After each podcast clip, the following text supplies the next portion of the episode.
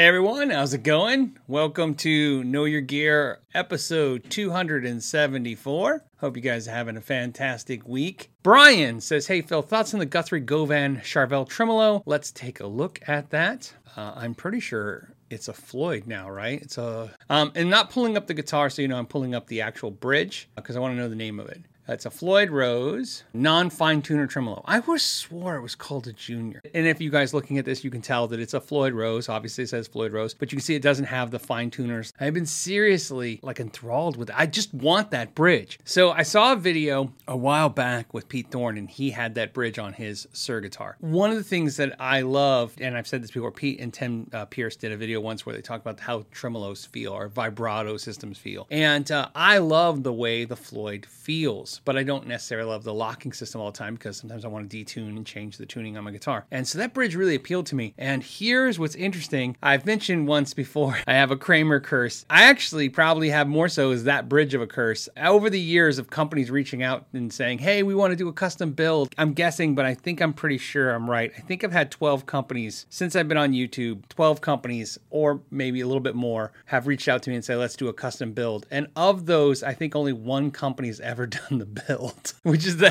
halo behind me. This one, whether it was just they were gonna like gift it to the channel and then I was gonna do all the content, or I was gonna pay for it. It just seems like they never would. It just never works out. They never make it. So in that reason why I tell you that is I've had two different companies specifically. I go, I want that bridge in the guitar because I thought, oh, it'll be the first time I get to demo that bridge. It never happens. So I just have to come across one. Somebody was saying Pete uses the uh, locking Wilkinson bridge. He does on his model, but he has some Suhrs with this bridge on there. Like I said, you have to go through his catalog. I talked to him about it when we were at Sweetwater together just recently, and I was telling him how much I like that bridge, and he was saying he likes it because again, it feels like the Floyd Rose, but it doesn't have the locking system. So the question was, what do I think of it? It looks cool as hell. I think in theory it's great. I just I don't have the Guthrie Govan guitar in my crosshairs right now to buy. You know, like I said, I thought, oh, I'll just put it on a guitar I'm going to order order. And I don't have an official policy on this, but I think we're going to make like an official. We don't do custom guitar builds on the channel anymore because it seems to always go strange. I like that word. We'll just say strange. We have a lot of theories why we think the builds never end up happening, but uh, I think curse is fine. There's a, you can have a Kramer curse, you can have a custom guitar curse, and we'll just go with that. I just saw a comment. Somebody was asking about the Dean guitar thing that came up too this week. We'll talk about that. It's a little bit of news thing. So of course, you know, uh, Dean lost the case with Gibson, and now they got the they can't make the V and the other guitar, and there's all that. But what really came up also, which is a big deal, I'm just going to share it with you. I shared it with my patrons this week. The CEO Evan uh, Robinson was being sued by his mother because he was allegedly embezzling four hundred twenty thousand dollars, and then of course he's no longer CEO. This says I don't know if it said it's he stepped down. It's he's no longer CEO of the company. Man, I just feel like Dean is plagued with problems. I mean, obviously, not all of them are their fault. Um, and keep in mind, you have to separate this person who is doing a thing and the company. Okay. So Dean, obviously, the company isn't doing anything wrong at this part. Their person is being uh, allegedly accused of doing the wrongdoing. And so for this stuff, I always just like I talk about with the Fender stuff. I feel for always for the employees. People take jobs and they work their asses off. Remember, if you have a job, you're making somebody else rich there's a give and take in that. And, and I personally, I've always taken this very seriously. I think there's a give and take in this. When somebody works their ass off for you to make you rich or make you possibly rich, they're trading hopefully security, right? Because as an entrepreneur, you don't have security. I tell you guys all day, every t- every day. I've been self-employed now for almost 18 years, longer, almost 20 years, and every day I wake up and you know I don't know what the state of my my life is going to be like. And every day I have I have so many things going on that I have to you know deal with it. However, the exchange of that is I give up certain things, obviously, but I get certain things. And so uh, having a job is hopefully to say, hey, look, I'll work my my ass off, but you know I want some security and that no one can guarantee that, but there's a difference between the world coming at you, you know, as a company and people in your company specifically stealing, making poor decisions, you know, and, and putting people in a bad way. So I just hate to hear all this stuff. That's a lot of money. It's a half a million dollars. Talk about horrible timing. You have a market slowdown. You have Gibson suing them and winning. You have this now. It's a lot. It's a lot to deal with. I hope it all works out for them, and I hope uh, if he is uh, guilty, you know, he gets punished, and if he's not guilty, uh, I hope I hope him and his mother can recover from this Somebody said, I, I can imagine being sued by your mother. I can't even comprehend that. I can't comprehend that on either direction. As a father, I can't comprehend having to sue one of my children. And as you know, obviously, as a child, as a child of a parent, uh, I can't imagine being sued or suing a parent. I just can't imagine this stuff. You know, and I've been hosed by family members, so I mean, I've never had to, the feeling like I'm going to sue them. I just, so I know it can get bad, but I've never, you know, horrible. Let's talk about guitar stuff again. I, that was kind of guitar stuff. I just knew it was going to come up, so I had it already readied up. Um, a lot of you guys are gonna get. I know we're gonna get a lot of like, can't believe you're stealing from your mom. That's like, doesn't seem just? Isn't that funny? This is what I was saying about people and why people matter. It's really a CEO stealing from a corporation, and yet we're gonna really focus on the mom son dynamic because that's the part. Isn't that the worst part? A half a million dollars. Think about this. You know, down deep down in your heart. Okay, and again, allegedly, you know, deep down in your heart worse than getting a half a million dollars stolen from you, which uh, none of us can even comprehend having, much less losing. But you could put into scale whatever money that means to you. There's a number that you know obviously would feel like that to you. You know, you know, obviously if you don't have the kind of you know, some people would be 500 bucks, some people would be 5,000, it could be 50,000. Let's just pick those numbers; those are easy. One of those numbers has the same effect to you. You know deep down, losing that money is never going to feel as bad as your own child doing it to you. You know, your own family doing it to you. So, and that's and that's what I said about people. That's the, the damage is the people more so than the money. You know, money comes and goes, but people can really cut you to the deep. Yeah, a lot of you guys. I'm going to echo some of your thoughts. Matt says, "Hey, you're supposed to protect your family." Of course, of course. Um, you know, interesting enough. You know, the sad thing is, is uh, his father was such a a well liked person in the industry and and was well respected, and you know, and there was a lot of I've talked about this on the show uh, way back when Gibson started suing Dean. There was a lot, and I mean a lot of people in the industry, of course, including myself, that thought his father's passing was the reason that Gibson went after Dean at that time because you know you had this strong person that's well respected, that's really smart in the industry, and and again, not a, again that's all alleged, right? Allegedly, but there was a belief system that was like this is strike while you know strike while you can. In other words, they saw the the um, the moment in which to go after them, and uh, and I would imagine maybe they knew more than we did because look look what's look where they're at now. And then Evan says, "Are you assuming his guilt?" Well, I said allegedly 50 times, Evan. I don't know how many times I could say allegedly. Crazy times. All right, we're gonna go to the next question. We're gonna go to the next topic. Bernard, I love you, Bernard. I knew this one was gonna. I had this in my pocket as a great question for a great subject. It says, "Hey Phil, what concert experience stands out as one, uh, as one with amazing sound and playing where you walked away with new insight on how to approach your instrument and or gear?" That's a fantastic question because he's not asking what's my favorite concert or who's my favorite band. He's talking about an experience that basically was life changing. I'm going to say life changing in the idea of what I learned about my instrument and gear. And there's a couple that stick out in my mind. And one of them is strangely enough the band Korn. Um, I've seen Korn like four times. I can't even say I'm a huge fan. I like Korn a lot, but I'm not like a huge fan. I, but I've seen them because they either were with other bands that I liked, or uh, you know I saw them right when they first came out in a club. And um, what happened was one of the times I don't think it was the last time I saw them was the time before I got to go on a backstage pass. Okay, so I had a backstage pass. It was given to me by a company. This is pre YouTube days, and um, I got to go hang out and look at their gear, and I was very familiar with it. But like I said, they were using Mesa Boogies uh, through Marshall cabinets, I believe. And one of the things that happened was uh, going through the gear and talking to the tech and stuff. Um, what happened was everything was the opposite of what I just instinctively thought. You know, you just think of lots of gain. You know, it's Korn, lots of distortion, pickup screaming, just this whole thing. And what you realize it was because they downtune, they actually back off the gain. They don't run a ton of gain, and uh, and and I thought that was really interesting. That was an interesting kind of perspective, and it's taught me something because when I drop, you know, D now the first thing I'll do sometimes with an amp is I'll back the gain off just a little bit, and I find it just tightens back up. It gets it's not so flubby. Like I said, you don't want the low end. I never thought about it because as a you know as a bass player, you think about it it's instinctively. Like you don't want to run your bass through a ton of distortion. It's just going to sound like mud. So same thing with lower tunings. As soon as you tune down, you want to kind of back the gain off a little bit. So that uh, that was one. That was one. Uh, I can tell you one of the best bands I've ever heard for sound, of course, is uh, King's X, without a doubt. Just amazing tonal uh, sound. And what I learned from that was uh, it wasn't their gear, it was how tight they are. That was one of those things where I realized, man, there's just no amount of gear that's going to make you sound as tight as practice is. Uh, and I don't even mean being tight, uh, you know, talented musicians. I've seen musicians that I feel are as talented technically or more technically talented than those guys, right? You know, you know when you think of virtuoso uh, style playing. So I'm not saying that. They are, of course, amazing players. Of course, I'm a huge Ty Tabor fan.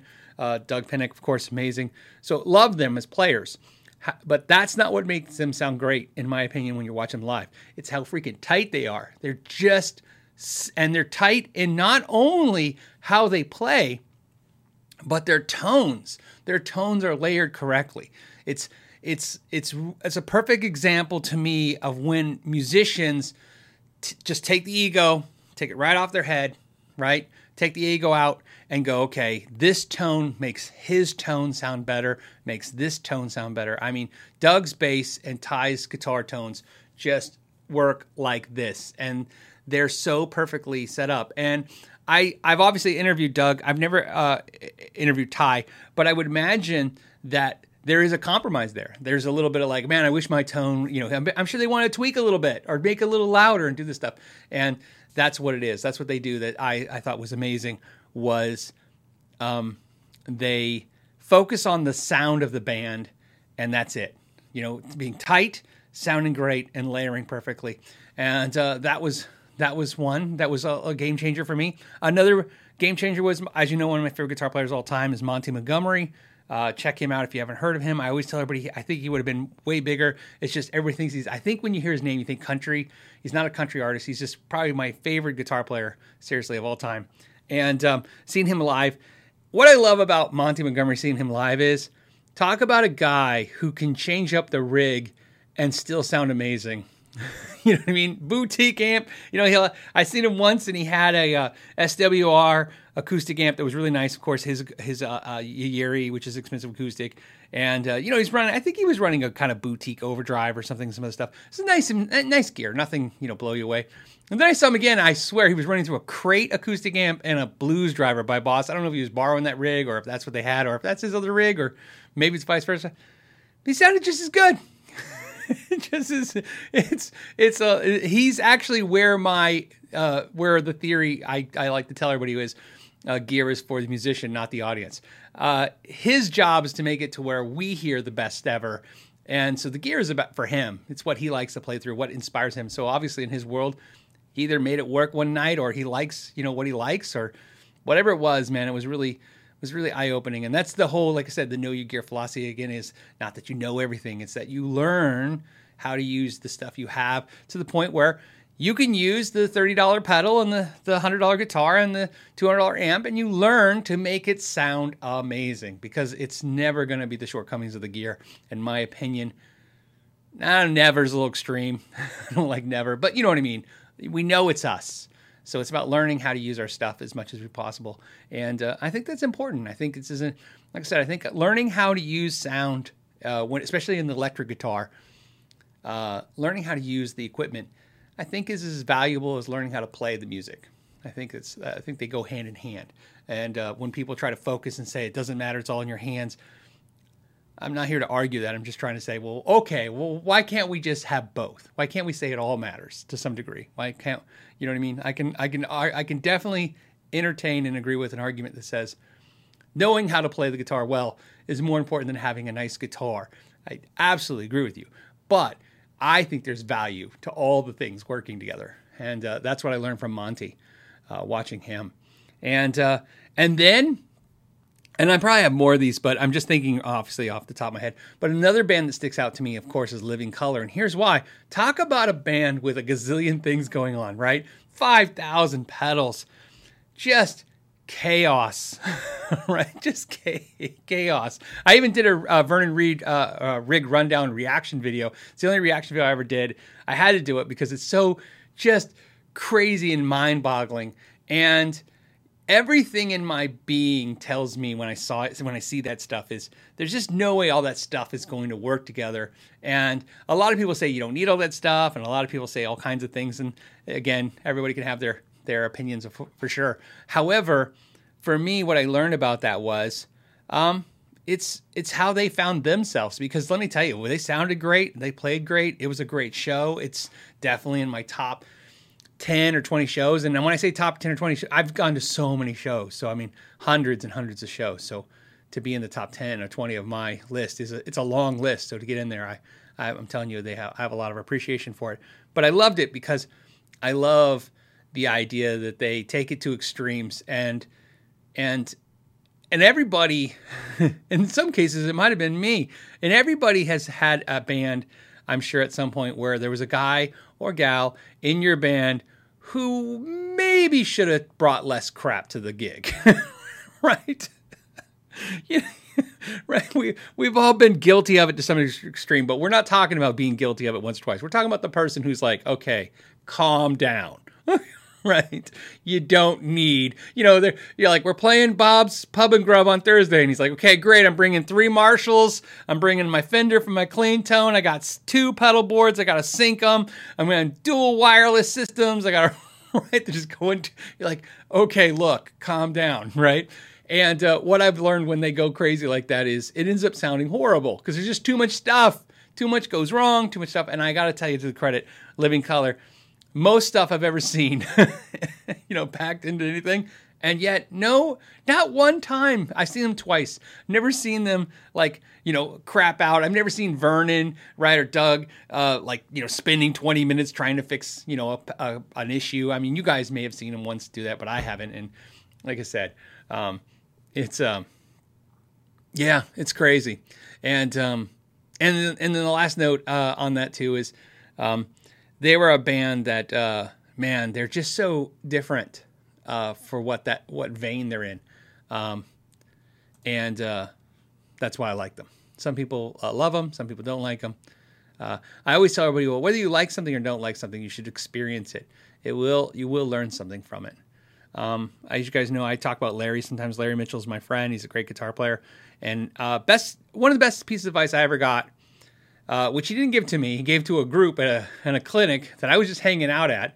I was loitering with you know him, and he was talking to the crowd, and and and uh, boy, I don't know why, but my ears poked up and and heard it. He said, uh, "You'll never advance your playing if you don't learn anything outside your little bubble. I'm paraphrasing what he said, but that's the sense of it, right? He's like, you'll never be the best guitar, uh, rock guy if you don't learn another genre of something, right? You'll never expand what you're doing if you don't go outside of it. And I thought, oh, that's that's a great way to think of things. I like that attitude. Next question is from Deja Voodoo, who says, "Hey Phil." Uh, you tend to be right on the money pre- uh, predicting industry trends. Sometimes you, know, you can get lucky a couple times and maybe uh, it says uh, transitions. Oh, the transitions and the drama and stuff. Okay, it goes. When was the last time you were genuinely, genuinely, genuinely, not generally, genuinely surprised or shocked at a gear trend or company decision? Uh, I'm gonna, I'm gonna. Hopefully, I can come up with two because I like to give you two examples of stuff. Uh, the the one I got wrong the most, and I always, I always will always uh, remember this, was Kiesel guitars. When Kiesel and Carvin had a break away from each other in 2015, I believe. I think Kiesel. So Kiesel says I think they're 73 years old. They've been around since like 1946, something like that. The original company, but Kiesel, Jeff Kiesel, and his dad, the company we know Kiesel now, they've technically been around since 2015. I think um, you guys can Google the exact date, but I think that sounds right.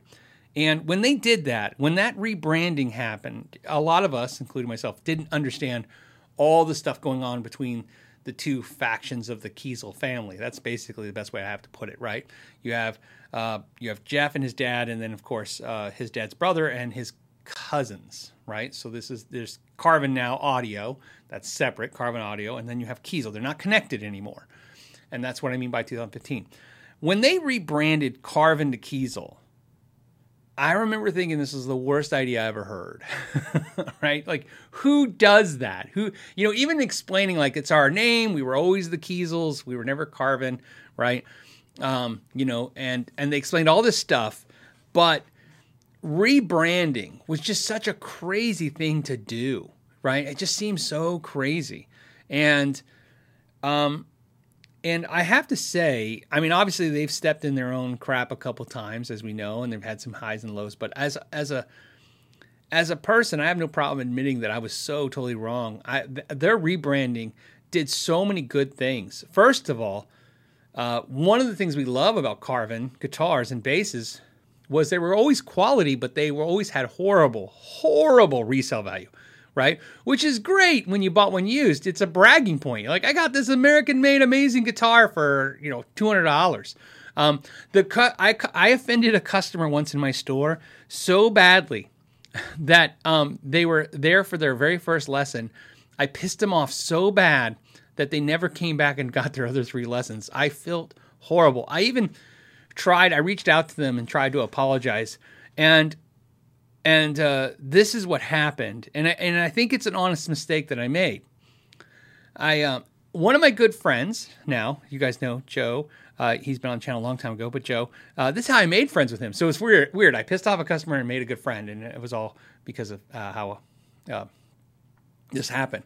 What happened was a, a, guy came into our store and he traded in a Kiesel, or sorry, a Carvin guitar. This is predates Kiesel, and uh, it was really one of the expensive Carvins. Okay, so I did what we all do. I pull up like you know uh, eBay and I'm looking at what you know stuff are going for. And this guitar is like at that time was very expensive. It was about fifteen to eighteen hundred dollars new, and I couldn't find it for anything more than like four, or five hundred dollars used, tops, tops. And so, you know, I told him, I go, I can only give you about 253. And I was really trying to get into it really low. So, I mean, because all I kept thinking was, I'm not going to get this price. No one's going to buy this guitar. Doesn't matter. It was neck through, it was beautiful, it was a beautiful quilted top. Doesn't matter. So, you know, I lowballed the guy. The guy took it, and I got uh, I got into it for like 250 bucks. So hung it on the wall, put it for five. Okay, and I was thinking I'm not going to get five. So I'm I'm not trying to double my money. I'm trying to like okay, the first person is coming in for 350 on this. I'm they're getting this guitar. And you know, so and the guy traded to me, he didn't even budge, you know, he didn't care because again, he's like, you know, he knew, same thing, they don't have any resale value. So it's on the wall, rots for months. Okay. I mean, I mean, especially think about this. You got to think about inflation and stuff, but you got to think like it's like walking in a store now and and seeing a nice neck through body American guitar. I understand, or Carvin now, and seeing it for the equivalent of like seven hundred dollars, right? It's it's a top line uh, guitar, and uh, so what happens is, um, you know, I, I don't have any problems with that. But a customer comes in, they sign up for lessons. They came in, they, they're there for their first lesson. They're waiting for their teacher. They have a case. We're talking, you know, because I'm just there. I'm talking. I was working on guitars and talking. And the guy goes, you want to see like the nicest guitar ever? And I said, Oh, yeah. And he goes, Man, he goes, It's gonna, and he goes, Wait do you see this? And he opens up the case, and it's the same guitars on my wall, but in red. Mine was blue and his was red. And he goes, This is the nicest guitar like ever. right? And uh, I, and so there's a story to this. So he goes, he, I'm looking at it and I go, Oh, it's really nice. Because it is. And um, he says it's worth like two thousand dollars, and I said, no. I mean, I and I go, if you want, I have the exact one over there. I'll sell it to you for three hundred fifty bucks right now. And because I'm thinking, you know, because I'm an idiot, I'm thinking, well, I can fast sell the second one, and uh, he'll have a second one because obviously he loves this thing. Who wouldn't want to pick up a second one for nothing? What I didn't know is he didn't buy it so he was a general contractor, some kind of contractor, and what he did was he traded thousands of dollars of his labor for for it to somebody. They they ended. And so I mean, so I mean, he really worked his ass off for this guitar, and he really loved it. And I basically told him it had no value. And uh, yeah, Matt's like, oof. I know. As soon, and I can tell you right now, as soon as it all came out of my mouth, was like, you know how you just, I don't know. Hopefully, you guys don't know this experience when you say stupid crap and it comes out of your mouth, and you're like, what's, what's wrong with me? right? You know, so basically that's what happened. And obviously I, I upset him and, and I, you know, it was, and it's not because I was like the bearer of the bad news. That'd be worse. I just didn't. I shouldn't have said anything like that. I was basically just like, ah, it's nothing.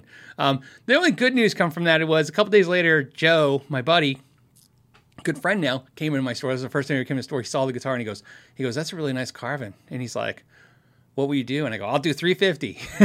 and so he bought it and uh, and that's how we be, we became friends. So, so um, the reason I tell you that story, obviously, just to tell you uh, another stupid moment in my life. Um, more importantly, though, tell you about this Kiesel, how I got Kiesel wrong. Kiesel's resale value is way stronger than what Carvin was, and Kiesel has done a lot to improve what you know a lot of things and there's some choices that you guys aren't happy about they got rid of some stuff right like one of the things they got rid of that i think was a cool decision was remember carvin had a line of acoustic guitars that were made overseas and they got rid of that and i appreciate their whole desire to do only usa made stuff so Kiesel, of course, is doing great right now as a company. They're doing, they've been growing, and so um, my prediction was they were going to fail, and that was the worst idea ever. I said it a lot nicer than that back in the day, but I basically said that this is not a good idea. And now you look back now, and years later, not only was a good deal, but look, I have uh, one right there, and I have two Kiesels behind me right now, and I absolutely love. And I can actually tell you they're two of my favorite guitars. So I mean, they're in my heavy rotation of playing, and I like them. Um, so I mean, they've they've done a lot, and I've always liked Carvin, but I think for some reason the branding has worked on me where the Kiesel just feels a little bit more premium, even though I know it's the same guitar. They make them the same way, and and like I said, it took away one of the things I didn't like about Carvin. One of my only takeaways was I didn't like that they, like I said, you I never felt the desire to buy a new Carvin because I didn't want to take a bath if I didn't like it. So, um, that's one. that's one thing. I was totally wrong. He said trends also. What are the trends? Um, you know, I, I, think I think uh, I don't know if I could say I actually got it wrong, but I can tell you what I was late on the to get to and IRs impulse responses.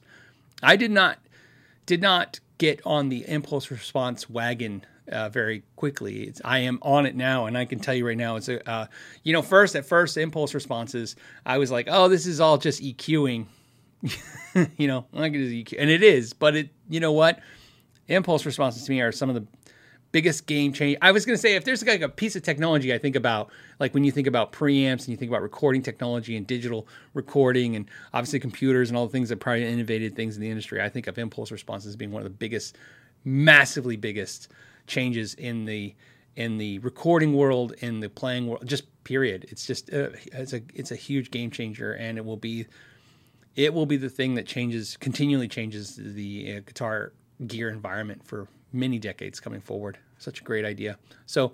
Um, Eddie says, I st- uh, still need to get on the IR bandwagon. Thought the same thing. It's just a fancy EQ. Yeah, I was like, you know, I was so pessimistic. And again, I wasn't saying it was a scam or anything stupid. I wasn't down on it. I just wasn't going like, I can, I can figure that out. And, you know, and that's one thing that's great about having a channel like this and an opportunity like uh, I have, which is, you know, companies reach out. And what happened was, as you guys watch the videos over the years, companies reach out and want to send me stuff like an impulse response pedal or a program or a thing. And and luckily, you know, some companies are really cool because, and they'll say, you know, and I go, I don't, I don't know, I don't want to do a video about this, and they're like, well, just can we send it to you and have you check it out, and just if you don't like it, you don't have to do anything, and we'll still be friends. You know what I mean? Like, oh, cool, cool, and then you get it and you mess with it, and you know, you got no skin in the game. I got no money out for this stuff, so you know, I'm like, okay, might as well try it. What, why can I say, you know, how can I say no? And then as you try it, you're like, wow, wow. You know, and every time after that, wow, wow. Like I said, I would say the Cab M by Two Notes is one of my favorite things on the market. Um, the OX by Universal Audio, one of my favorite things. The uh, Captor X, I mean, th- that stuff is, like I said, it's it's literally game changing uh, to me uh, and how it's changed everything I do and making things easy. So yeah, Brad uh, Guitar says IR save hearing. I, I, mean, there's I have so many positive things to say about impulse responses, and and uh, and they're easy. You know, I'm not even a tech guy, so I mean, trust me, I'm not doing anything fancy with my impulse responses. I just kind of listen to the, my friends that are smart and know how to use them and how and they program them and they make them, and I'm like, eh, and I just take their stuff and use their stuff, and it works great. So, all right. Uh, Ray M says would be nice if Kiesel made a guitar sub one thousand dollar affordable instruments like Carvin did. I I agree. I I, I wish um, I wish if I could change one thing or you know uh, you know about them, I would agree. I wouldn't I wouldn't ever say anything like I don't think they should do a custom guitar or anything for that, you know, low pricing. But it would be nice if Carvin had a production guitar that they made all the time and maybe offer it in five colors, maybe like a Delos, right? Make a just do it. It could be a. I think it would be fantastic uh, because here's why. I think it would be. Uh, I think at first to them it might be scary because to them it's like, well, it's resources. We have employees making these guitars. We don't make a huge margin on them. But I think um, again, um, uh, I would have never bought a Kiesel. Never. I've said this uh, before. I'll say it again. I would have never bought one except for you guys. You guys, what happens on these live shows is you guys send messages. There's all kinds of things that get on my radar just because you know, you know somebody super super chats it or somebody messages it or you 50 times I've seen it. It just keeps coming up. And Kiesel just kept coming up. What do you guys? What do you think of Kiesel? And you can only ask me about 50 times what I think of something and, ha- and I have no ver- I have no idea what it is before I get annoyed and going, okay, I got I got to learn something because I can't just see I can't keep going like I don't know I've never tried one right. And there's a ton of brands, Ertz like that. I mean, there's a ton of brands that you guys suggest. Sometimes it's the you know the inexpensive stuff. Sometimes it's expensive stuff and you're suggesting because you're curious what I think of it, or you know, so we could talk about it. And so I bought that used Vader, and uh, a viewer Tim. He's the guy who hooked me up. Uh, he's like uh, he introduced me to somebody who's reselling Kiesels, and they had this one, and they made me a deal, and I got it for a thousand bucks. And so this is why I say it's perfect that you said a thousand dollars because that's what it was for me. I was not going to spend. I was not going to spend a thousand and one dollars for a Kiesel. I was not going to do it. I was looking for a Kiesel, uh, a thousand bucks, and all I was really looking for was to tick some boxes, which is okay. I got a Kiesel. I didn't spend an insane amount of money on it, and now I can do a video of it and share it with you guys. And when you guys, what do you think of Kiesels? I go, well, the one I played this way I liked and didn't like, and I got that guitar and I absolutely loved it. I was like, absolutely love it. I'm like, I can get it now. You guys, I'm like, yeah, it's great. Plays great. It feels great. Um, thousand bucks. I was like, yeah, you can't go wrong, you know, for that price point. But again, that was used and not new.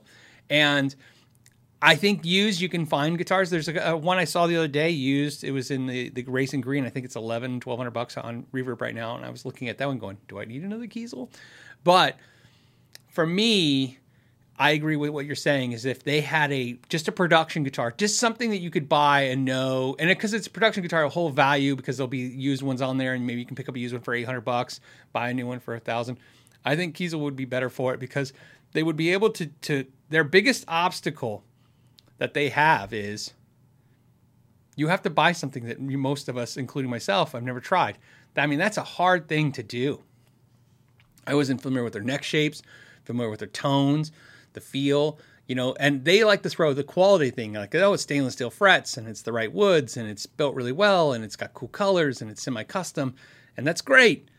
And for the price, it's a very good value because, like I said, if you look at what Suhr and other brands that go for that have the same kind of features, you're getting a good deal.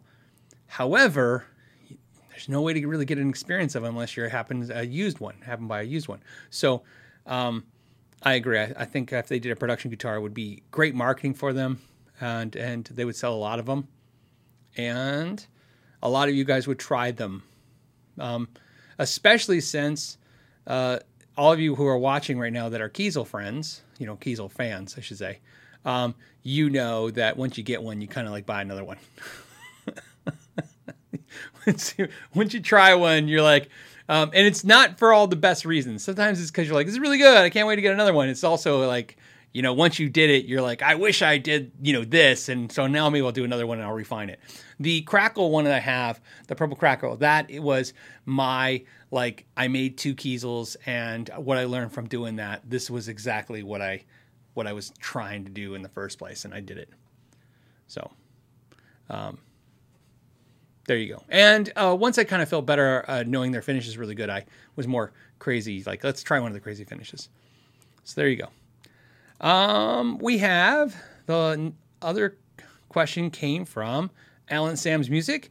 He says, uh, New Guitar Day, trying out the Revstar 2 Standard. So far, I'm really enjoying it, and I liked your video on the guitar. Thank you. I appreciate that, Alan. I put the uh, the thing on there now. I pinned the comment, but I love that video because – that was one of those videos, like I said, when I got the guitar, Revstar, Yamaha sent that out. And, uh, you know, and it was a strange, different guitar. it was very strange. And Um, and I want, you know, Lawrence, uh, Lawrence Patros helped me with that guitar because I was having trouble. I was like, okay, I think I know what this guitar is doing. I reached out to Yamaha. They didn't give me an answer, right? They said that they could talk to the designer, but they didn't, you know, they couldn't, they didn't have the answer. There was only, you know, only so long you can sit on a video before it's like, okay, well, every day I'm sitting on this video, it's it's becoming irrelevant because it's not, you know, everybody else put out 50 of them too because they sent out a lot of those guitars. That was one of those heavy guitars that they sent out so many channels. And I really wanted my video out because I feel like I had a voice in it and a, in a way of looking at the guitar that no one was looking at. And I had decided that basically after checking my ideas through Lawrence and checking my ideas through another friend and kind of like, okay, I got the right idea. This is what it is, and I put it out. And you put I put it out and and and it was well received. It did great views, and a lot of people were like, "Whoa, that's crazy!" And then, of course, I got some people were like, "You're wrong. You're so wrong." And every person who said I was wrong, you got to understand, I'm not. I'm only ninety percent sure, right? well, what I'm saying is accurate because, again, I'm. I you know I can only tell you what I think I see, what I hear, what I've kind of reverse engineered, and thank God, a couple days after the video released, uh, uh, Yamaha uh, sent me a confirmation of yes, we talked to the designer and that is what it's doing. And I'm like, nice. good, good. I was like so happy. I'm like, great. You know, because I'm like, because I was ready to have to put an update going, hey guys, maybe I got it wrong and this is what it is. So the reason I say that now is like, I still get a couple comments here and there on that video. Not very many, but you go in and you're like, hey Phil, just so you know, you're totally wrong. It's really doing this. And I'm like, uh, so now I have the comment pen going, okay, well, the guy who designed it said this is what it's doing. So we're going to say the guy designed it's right. That's just what I'm going to say. So, Alan, I'm glad you liked that video. That was uh, one of the harder videos I did. And of course, it was one of the more risks I took. You know, sometimes, like I said, uh, I've done a lot of videos over the years where I'm like, like I said, I can only be 90% sure at some point because of what I'm, what I can confirm and not confirm. And I'm like, okay, we'll go with it. And hopefully, we're not, you know, giving out wrong information because don't want that. Bali Tiger says, "Have you seen the resale values on the BC Rich Warlock made in Indonesia?" Uh, he says India. Is it India, Indonesia? I thought it was Indonesia, but it doesn't matter. India, Indonesia. Uh, I, obviously use both those countries for manufacturing. It says retail is nine hundred dollars, and uh, looks like resale is over two grand. Two grand. Yeah, I've seen them go for over two grand too. It makes sense because if you look at this uh, guitar line, this launch, the BC Rich Warlocks um, that they did for the Stranger Things release, this is the same marketing strategy that Fender did with Game of Thrones. I said that before on the podcast weeks and weeks ago when I said it's the same logic. And remember, those Game of Thrones guitars were like twenty five thousand dollars. I don't even remember. Somebody's going to probably remember in the comments. Uh, you know, it's not something I I commit to memory because I was like, when I see it, I just like see insane pricing, and I go, okay, I'm not looking at those. But it was like twenty five grand, and they sold out those guitars in you know no time. And the reason they did, the reason they sold out, you know, Game of Thrones guitars for twenty five thousand dollars, the same reason these these uh, BC Rich uh, you know guitars these these uh, Stranger Things guitars sold out, of course, in minutes and high dollar. And I saw some YouTube channels kind of poking at them like this is dumb, they are dumb, and I'm like, okay, look, that's an interesting perspective, but here was my perspective, eh, which is which is this. A lot of guitar players did not buy them. A lot of Stranger Things fans bought them. And you have to understand when you make a product outside of its normal market and you introduce new consumers to the market, they have different mentalities, different ideas. You know, to me, a person buying a two thousand dollar made in Indonesia or India or or you know uh, China or wherever you want to, you know import guitar, right? So what we're trying to say is it's not a high dollar expensive guitar because it's imported. When you see somebody going, okay, I'm going to spend nine or two grand for that guitar, uh, I see the same customer as I spend two grand for a replica lifesaver, lifesaver, lifesaver, saber, uh, Lana lifesaver, not the candy, the lifesaver, or a you know five thousand dollars for a replica, you know Boba Fett helmet or whatever you know people collect up. Okay, um, and uh, and so it's a different it's a different it's a different customer. Sure some guitar players probably bought them. I would imagine most guitar players who bought them for the actual guitar purpose immediately sold them for profit because they were like well i like it but i like the doubling and tripling my money more and they probably and bought something else because that value line is different for them. Because to us we'll always see it as you know kind of like imagine it's like it's imagine it's, uh, if Squier did a line of guitars for a movie you know and they started going for two grand. You're not going to see a whole lot of guitar players going, "Oh, I really wanted it because it was in the movie." You're going to see a lot of movie fans going, "I'll buy it," and the guitar players aren't going to do it. So that's what I think happened with that stuff. So that's if you look at it from that perspective, I'm not saying that's right, but I think that kind of changes, right? Doesn't it tilt the way you're looking at the situation? Um, uh, you know, uh, I think, right? I think, um, and I know that I know to some degree that's true because if you guys remember on this channel, um, I was given a, an amazing gift. It's actually framed. It's in my hallway now. It's outside this room. It's in the hallway, which I was given a piece of movie memorabilia memorabilia from um, Army of Darkness because I'm a huge Bruce Campbell fan and Army of Darkness fan, and um, it was a, such a great gift. But it's an expensive gift because I don't know if you guys realize like that stuff is worth good money. To me, I didn't even know that, by the way. At the time I got it, it was just like, oh, he gave me a gift from a movie and he worked on the movie. And that was John. And, and it was like, oh, this is such a cool gift. And just on an emotional level. And then one of my friends who's into that stuff saw it framed and goes, oh, what's that? And I tell him, he goes, oh, that stuff's worth big dollars. And I go, really? Like I didn't, I didn't think it had any value. like not, you know what I mean? You know what I mean? Other than the emotional value. I didn't know it was a, it was a, a dollar value. Peavey tried with the Star Wars. Oops. Google them. Somebody pull up those Star Wars Peavey guitars. Uh, and and tell me what they're going for now. Keep in mind those guitars were there was two levels of those guitars. I think some were like the, the little small ones. I think those were like two ninety nine, and the other ones were four ninety nine. So keep in mind those price points retails were sub seven hundred dollars. So you know what? I can do it too. While we're all doing well, there you go. These guitars, for a fact, were sub seven hundred dollars new. Look at that three thousand six. Again, these aren't sold, so we could go and look at sold. Fourteen hundred dollars, uh, nine hundred fifty dollars. That's actually pretty reasonable. Look at that. Because um, I'm sure somebody wants ten thousand dollars for all four of them. And this one went for fifteen, right? It looks like this one went for eleven. I don't think that one sold, but it, uh, it, Reverb's a little tricky because it says sold, but you don't know. So they do go for good money when they are that way, and they're in. There'll be trends of that. Like I said, they'll go up and they'll come back down because again, it has to do with how popular the movies are and all that stuff. There was other ones too. The uh, remember they did all those um, uh, Marvel ones too, and same thing. They were like worth nothing, and then they went up, and then they come back down. But again, I think it's a different customer base. I don't think it has to do with us guitar players. I think it has to do with memorabilia fans. There's a trick uh, if you how to remove Sharpie off a guitar is you use a dry erase marker and you trace it and then you wipe it off and it comes right off. So if you ever any of you have any Sharpie on a guitar, all you do is like I said, take your dry erase marker, trace it over it, and then just wipe off with a dry cloth and it'll come right off. And if it didn't all come off, do it again, do it again. And the reason I know to do that is because people would trade in guitars to us and they would be signed by famous people semi-famous people unless unless you're in a memorabilia store that that stuff had no value to us no one was walking in a guitar store looking for a signed instrument by a, a, an artist. Lisa says, I can see how a pretty guitar would look great on a fan's wall. Absolutely. Uh, we have uh, Patrick who says, Hey, Phil, I have a four year old Strat with hot, noiseless pickups in it. Suddenly they are humming and buzzing similar to regular single coils. How do I diagnose this problem? Well, it's most likely not going to be the pickups. There's nothing the pickups would do. Nothing in the pickups design is uh, something that would fail, and then all of a sudden you go, oh no, you know, right? Um, there is because here's why because they are st- remember they're stacked they're humbuckers so they're stacked on top of each other and the wire is coming over the sides of the uh, bobbin it's really thin and it can be scraped and frayed and cut and um, it's not likely that one of the coils gets cut and then you're you're back to single coil mode um, because most likely if that gets wire gets cut, then you're you're killing the entire sound altogether. So that's not a likely situation.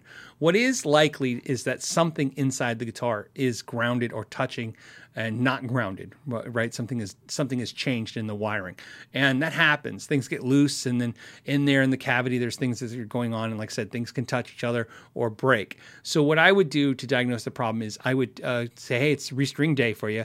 Go ahead, take the strings off. Be prepared to put some new strings on. Take all the screws off the pickguard, pull the pickguard out, and flip it over, and go through and look and um, I use, as you guys you see, I use a chopstick. Right, I have a nice uh, chopstick, but you can use anything. Um, just use something wood or plastic, and um, use it to poke around. And that's what I use it for, because you want to poke, because you want to poke at wires and stuff to see um, if anything breaks free. Because if it's you know, or if it moves, sometimes it looks like it's connected, it's not. Another thing that's nice about that is you can plug it into your amplifier and clean at a low volume setting because you don't want it to pop the speaker. And you move stuff around, and you'll hear stuff too. And that's the best easy way to do it. And that that'd be my guess is that it's not the pickups that did it it's something connected to the pickups that's causing that problem is what my guess would be especially since you said pickups are doing it. And like I said, that frayed, you know, something happened to a pickup to do that would be possible.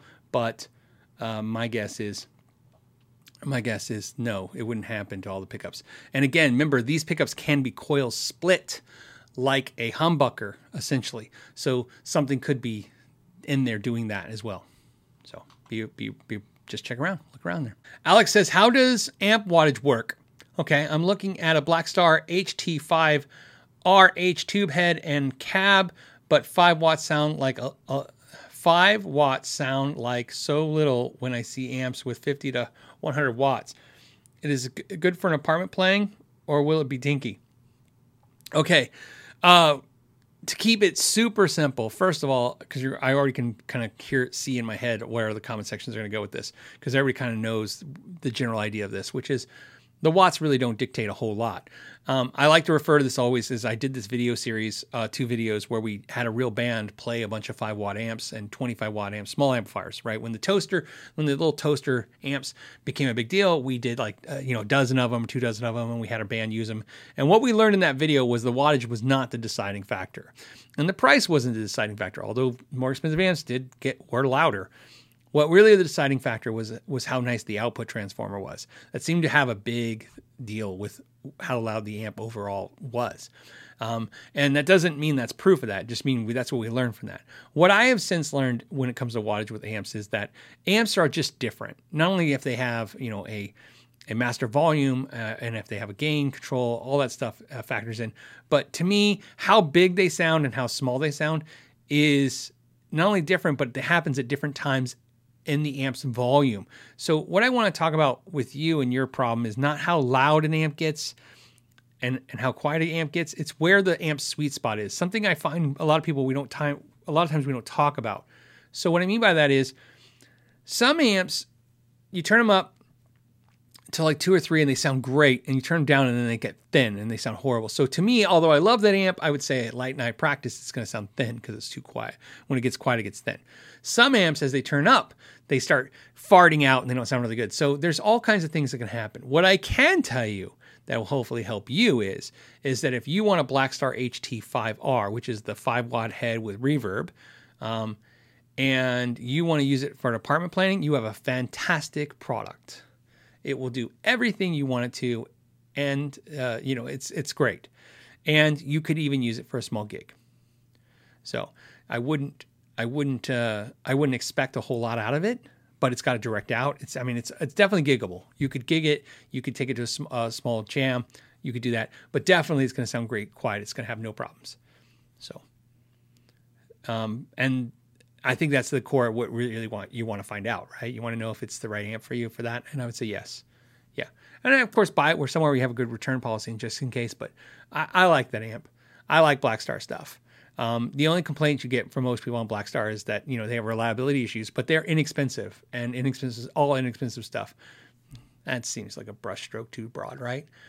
Not all inexpensive stuff has reliability issues, but that is something hand in hand. You know, you I feel confident telling you if you got a five watt uh, Blackstar amp, you will get your money out of it. In other words, you know it'll last as long as what you paid for it, right? Um, uh, Austin says, Phil, I'm moving to Tucson from the humid southeast. Any tips to protect my guitars from the desert?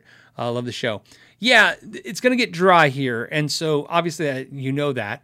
But what does that mean for your guitars? Well, it means your acoustic guitars, what you really want to worry about is your bracing drying out because that the bracing is going to dry out faster than anything else. And uh, even the top, sometimes the, it's just the way it works here, man. It's just here, it's so just so dry.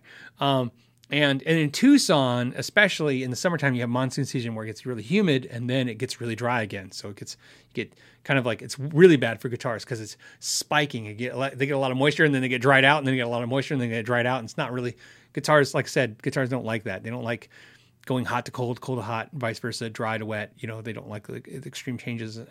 So in your case, what I would just be aware of is is acclimating them to the new current environment. And one of the things you can do is you can get a humidifier for that, or you can make sure if you have an acoustics, acoustics are more so what you're worried about, obviously, making sure they have humidifiers for a little while. Let them slowly dry out. They will dry out. There's just no way. You know, uh, some players will say, hey, you can get a room humidifier. You can. You'll never get it to 60% humidity here. not not because here's the problem. Uh, eh, because the problem is is the humidifier is fighting the air conditioning in here, right? Your central air here is drying out the air. So if it's hot outside, it's not just the dry heat outside; it's your AC has to dry out the air to cool it down. So it's and if you run your humidifier, the AC is going to run even harder to dry out that air, and so it's just it's you're in a constant fight. Um, your electric guitars, what you will worry about, of course, is fret sprout because your fretboards shrink. What I would do is oil them you know, right, with some fretboard conditioner. Um, you know, a lot of people say they don't, you know, like it. Some people don't like it. What I will tell you is just make sure, no, don't do it often. Just do it once when they get here. I wouldn't overly worry about all this stuff, just like I said. But the best thing you can do also is pay attention. So you'll see it. You'll see stuff drying out. It's wood. It just starts drying out. Just make sure it, like I said, you want this process. It's going to happen. You can't stop it. Okay it's going to dry out. You just want to slow the process down so that the wood doesn't have anything drastic so it cracks or, you know, I mean, and also cut your cost down because you don't want to have to have to do all that fret work and stuff. So, um, so there you go. That's what I would worry about.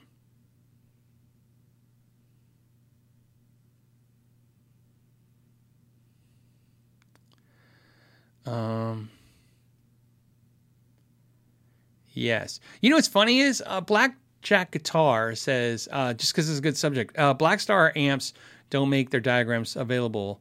Um, if you guys know the Guitologist Brad had did a video talking about this. I had talked to Brad since this, uh, since that video. We had uh, had a conversation. We were just talking, and um, this came up. We were talking, and one of the questions I and, and, so you know it's funny because when he makes a video he's no different than me and vice versa when you make a video and you talk about all your talking points and then you put your video out to the world it's like i said it's a pie it's baked now the pie's out there and um, I agree with him everything he said about Blackstar, you know, and making those diagrams not available. The question I asked him, which was funny because he, I said, "Here's my question to him because I'm not an amp guy. He's an amp guy. I'm a guitar guy, repair guy." And I said, one of the things I, I said I don't know what happens to him is in my world, inexpensive guitars, like really inexpensive guitars, people won't pay me to do the repairs that they, they need, right? I mean, you know, you buy a guitar for $150 and I'm quoting you $250 in repairs, you're just like, ah, I'm not going to do it.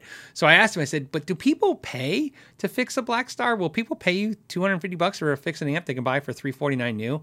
And he said, not normally. So we were agreeing that, yeah, it's like, but you know, sometimes he wants to fix them because he just wants to fix them. And sometimes you have a customer who's, you know, who's, who's like, I'm, I'm not letting this thing die. I'm going to fix it and keep it going. And, and, and God bless him for that because like, you know, who wants to see that stuff go in the landfill?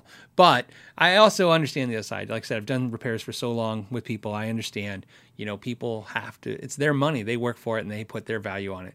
But, um, but uh, yes, Blackstar won't give you stuff. But like that's why I said the thing with Blackstar, and I've reviewed them and I've talked about them and I've bought them, uh, me personally. And I, I, I think with companies like that, I have realistic expectations on that stuff. You know, um, it's just like Behringer stuff. You know, again, I'm, I'm, never knocking this stuff by any means, but to me, if you buy yourself a really expensive amplifier, and you know, and two years later it burns up, or a year later burns up, I can see where you're like, this, that's you know, you, you're a little aggravated to me, when you buy more affordable price products and they don't last as long, I think there's a little bit of like, it's not that it's all right. It's just, I, I think it's a little bit like understood. That's one of the things that you're taking into consideration when you buy them. At least you should, you know. Um, you know, the saying, what, buy nice or buy twice. Uh, like I said, I can recommend a lot of stuff that I think is better than Blackstar, but everything is almost twice the price. So you have to think about that. If that's something that matters to you. Both ways, whether it's your money or you want it to last. Um, okay, DWC says, Hey Phil, new guitar day. Oh, congratulations. 15% off on a Fender from a local shop that was having an overstock sale. Uh, thought that was interesting. Love the show. Yes, Fender, as we know, has tons of overstock. A lot of companies have overstock, but Fender uh, seems to be the most noticeable right now because they're being so aggressive with the discounting. We're going to see a lot of that overstock. Look, we're seeing stuff. There's I was looking at a guitar this morning. Uh, I sent it to a pitch. I sent the link to a friend saying, "Hey, this is what I'm thinking about getting."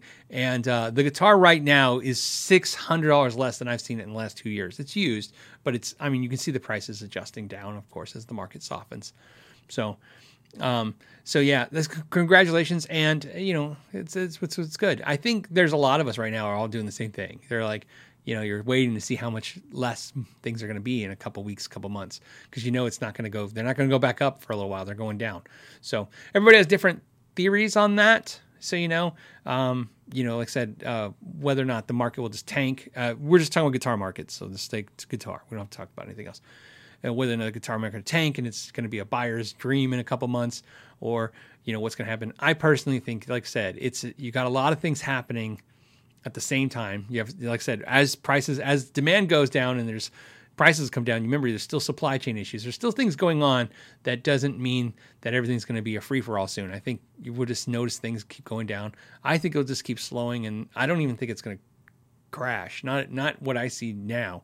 I just see things are going to continue to get softer in the guitar market. If things outside the guitar market in the world happen, of course it'll affect this. But based on what I see now, that's just what I see.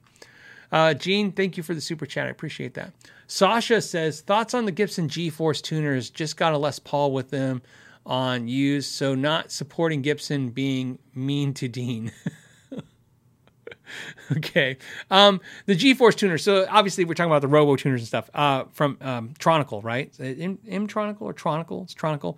Um, remember, like I said, I, I, said this. I hated the decision that Gibson made that a mandatory thing and put them on all their guitars. I think that was obviously it was a bad decision because uh, they've they've uh, recognized that. I also uh, thought that they should have gone with the Epiphone line first. I understand the logic in doing it the way they did.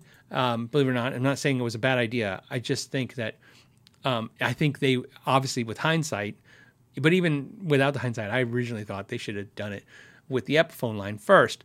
I think their logic was like a lot of companies, which you don't, a lot of consumers don't understand when anything co- companies you got to put stuff on your high end stuff and then you bring it down, right? That's kind of like the logic for a lot of stuff. And I think that was our logic. We'll put it on Gibson, everybody in the world will have to have it, and then we'll put it on Epiphone. And it backfired on them because uh, they didn't really recognize their own customer base. But that being said, I like them. In fact, I've been looking at a set of them for a Strat style guitar for the last few weeks. I like the Robo, Robo Tuner idea, the, the, the stuff. I don't love the idea, but I like it.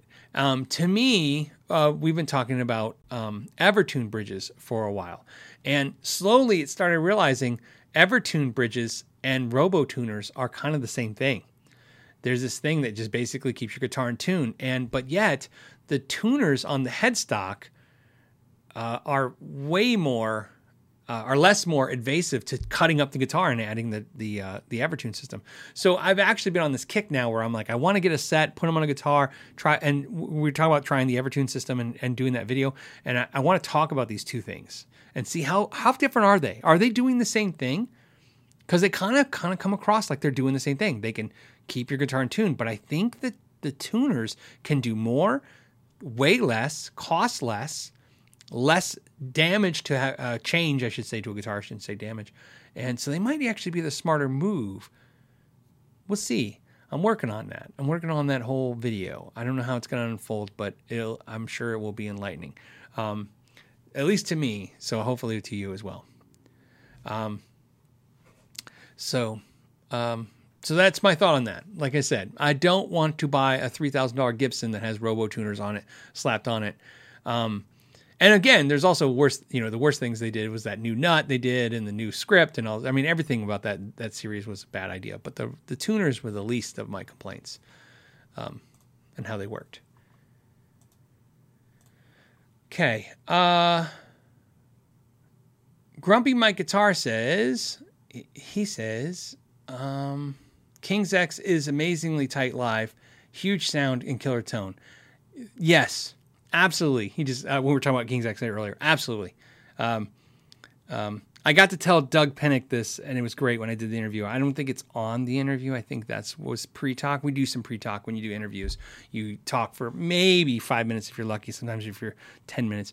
Um, because you're just trying to get a sense of you know get set the vibe and the tone. And I had to tell him this, and I said, I said, hey, I've seen you guys so many times live, and I said, and there's a joke me and my friends say, and it's called never. Uh, it's, it's the joke is never let King's X open for you. And he looked at me and I go, because you're just too damn good. You like, you know, and he laughed. He obviously knew it was a compliment and he took it really well. And I, but I, I wanted to just tell him, I go, I, because it's not just to be funny. It's, we tell it all the time. Like every band we've ever seen, King's, I've never seen King's X where they weren't opening for somebody. And every band I've seen with King's X was great. Uh, like whether it was Extreme or somebody else, it was always a great band. They were uh, great players who sounded great too, and they were tight. But just every time King's X stole the show, and it, so yeah, like I said, that would be my advice for any any band. Don't don't let King, King's X open for you. because they set the bar pretty high. Uh, in Cortex says, "Hey Phil, how come Sadowski guitars aren't as popular as their basses?" Oh, okay, that's uh, I know Roger. He's a great guy, and his instruments are fantastic. Is it just more competition from Suhr and the like?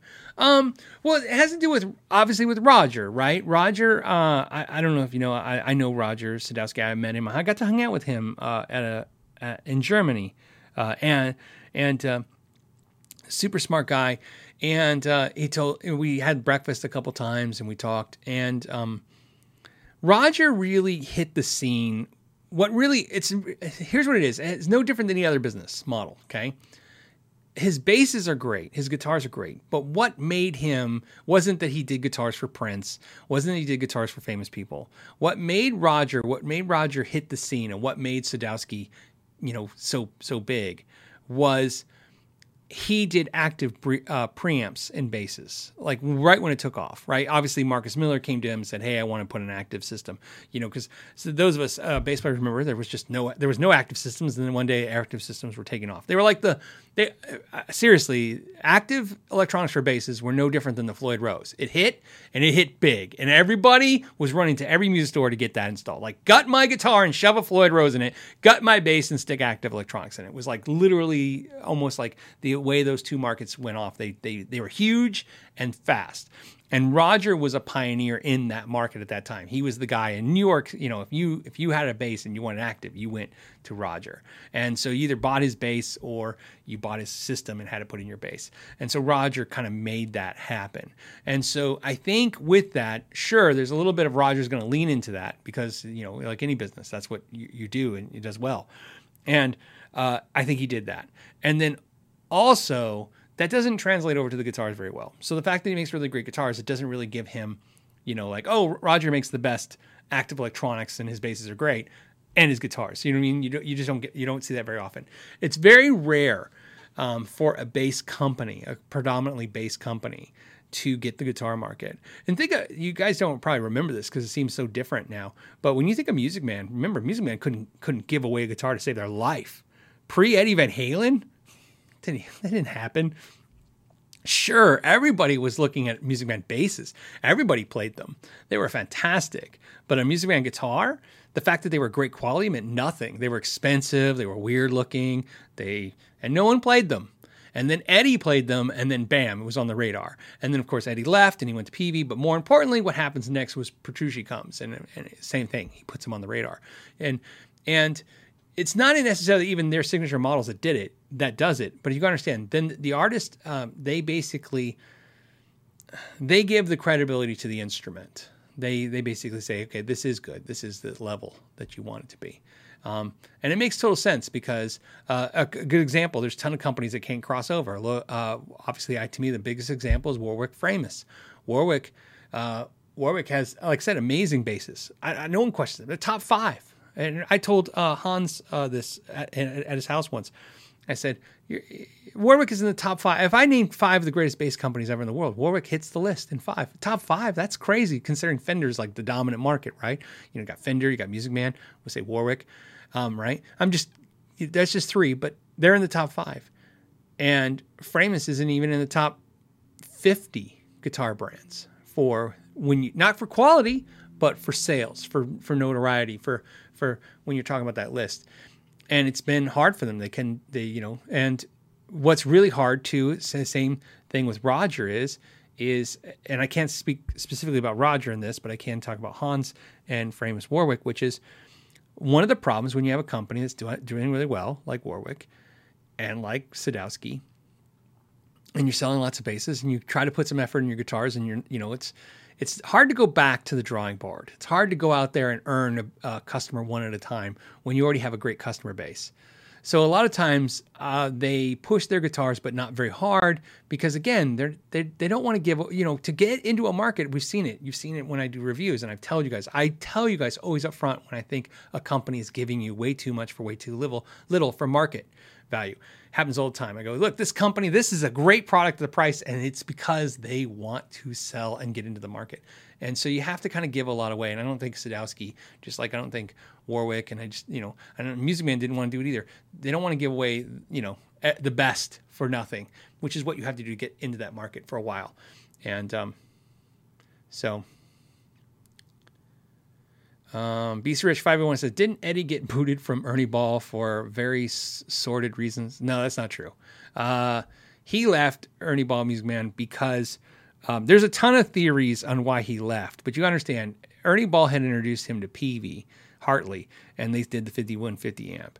And there is a ton of things. Like I always believe there's no one reason why something happens, right? It's a perfect storm. So with Eddie, you know, could it be a sordid thing? Could it be all these things? Sure. But there are some factual things that you have to you you can't say didn't have any merit. So can somebody have a rumor of why this happened? Absolutely. But here was a, a thing that really did happen which is Music Man was making the guitars, but they weren't making enough of those guitars. That was a fact. That uh, they they uh, they weren't making the demand, and and they've admitted that publicly. They were like they could they were gearing up to. Remember, they were increasing their facility size, and at the time, Hartley was in a sweet spot. Remember, because Eddie just made Peavey. He just made Peavey you know, happen. Because again, kind of like what we talked about, Music Man. No one, you know, everyone was buying Peavey because it was affordable. No one was buying it because it was cool. And when Eddie all of a sudden had a 5150, again, it's a generational thing. Everybody's going to have a different feel for that. But most of the 40 to 50 year olds right now are going, yeah, yeah. Like when Eddie, Eddie did 50, 5150s, we were everybody walked in the store and went, what? You know, like in, like I would never consider a Peavey as a rock amp, and yet now all of a sudden it's like the go-to amp, and um, and so Peavey obviously, obviously, as soon as they they sensed any, uh, you know, any any opportunity to work with Eddie on a guitar, they took it. So there's a lot of things that probably happened, but the big thing you have to understand is happening is that Peavey could do something that Music Man at the time could not do, that Music Man could do now, which is Peavey could guarantee product in stock and ready for dealers to ship. And and that's and that's what um, that's one thing you have to think about because I think I've told you this. I've interviewed some of these people in the past, and when talking to them, what I what I really pay most attention to is not the stories, not everybody's version of events. It's what do they say that's the same, and they all seem to agree. The Peavey side and the Music Man side seem to agree, and and as you guys know, and I don't want to bring him into this because, as you know, I'm really good friends with Larry DiMarzio, who did the pickups for the Music Man guitar. So I know some of the stuff that uh, he's told me. And all I will tell you about that is a lot of the stuff he told me lines up with what I've heard everywhere else, which is, again, it's a volume thing. Eddie sells a lot of stuff, and there was a lot of issues with Music Man not being able to hit that volume. That's a factor. So, like I said, is that the only thing? No. Is it all the other stuff possible? Yes. The only reason I tell you that is because again, that's just it's information to have, and um, and it always makes sense why he went to Peavey. Now, and then he leaves Peavey, and for whatever reason, we could talk about that another day. Um. So, um, all right, let's go to the next question. We have. Uh, Tom says, Tom says, Hey Phil, what do you know about the state of Carvin audio today? I'm looking at purchasing a Carvin PA. Would you be worried about the quality or bad support or bad resale value? Thanks. I would say uh, if I if you were looking at Carvin audio for PA, uh, I would say there is a lot of great products out there that are the same and at a better value. So what do I know about Carvin? Because I have worked with the new Carvin Audio people before. Uh, I reviewed their uh, the Steve Vai pedal and then the other pedal that they put out. Both of those videos are on my channel, and uh, they sent those to me, and I did the videos. Okay, so I have talked to that side of the family. There's obviously, like I said, they're they're the cousins of Jeff and those guys, and what what I can tell you is is that Carvin side of the business shut down all of the U.S. side. They shut down the U.S. facility. They shut down the manufacturing process. That none of that doesn't ex- exist. The paddles that I reviewed are made in the USA, but they are OEM'd. They're made by somebody else. I believe the company. I don't know the name of the company, uh, but I know I believe they're made in Texas because they were both shipped to me from Texas. So either they're warehoused in Texas or they're made in Texas. But uh, Carvin is in California. I, uh, Carvin Audio is in California. The uh, the um, the the brother and sister that run it are in California, so they have those OEM'd.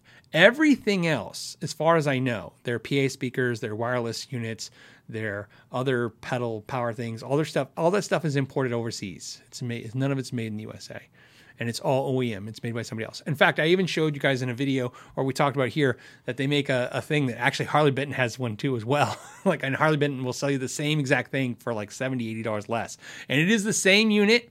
And I even reached out to Carvin for confirmation, and all they could confirm, all they would confirm with me is that they have their spec differently, but they wouldn't tell me what the specs were the specifications were that was different. So you got to understand how of a like I like said I like that term broad, broad brush brush stroke.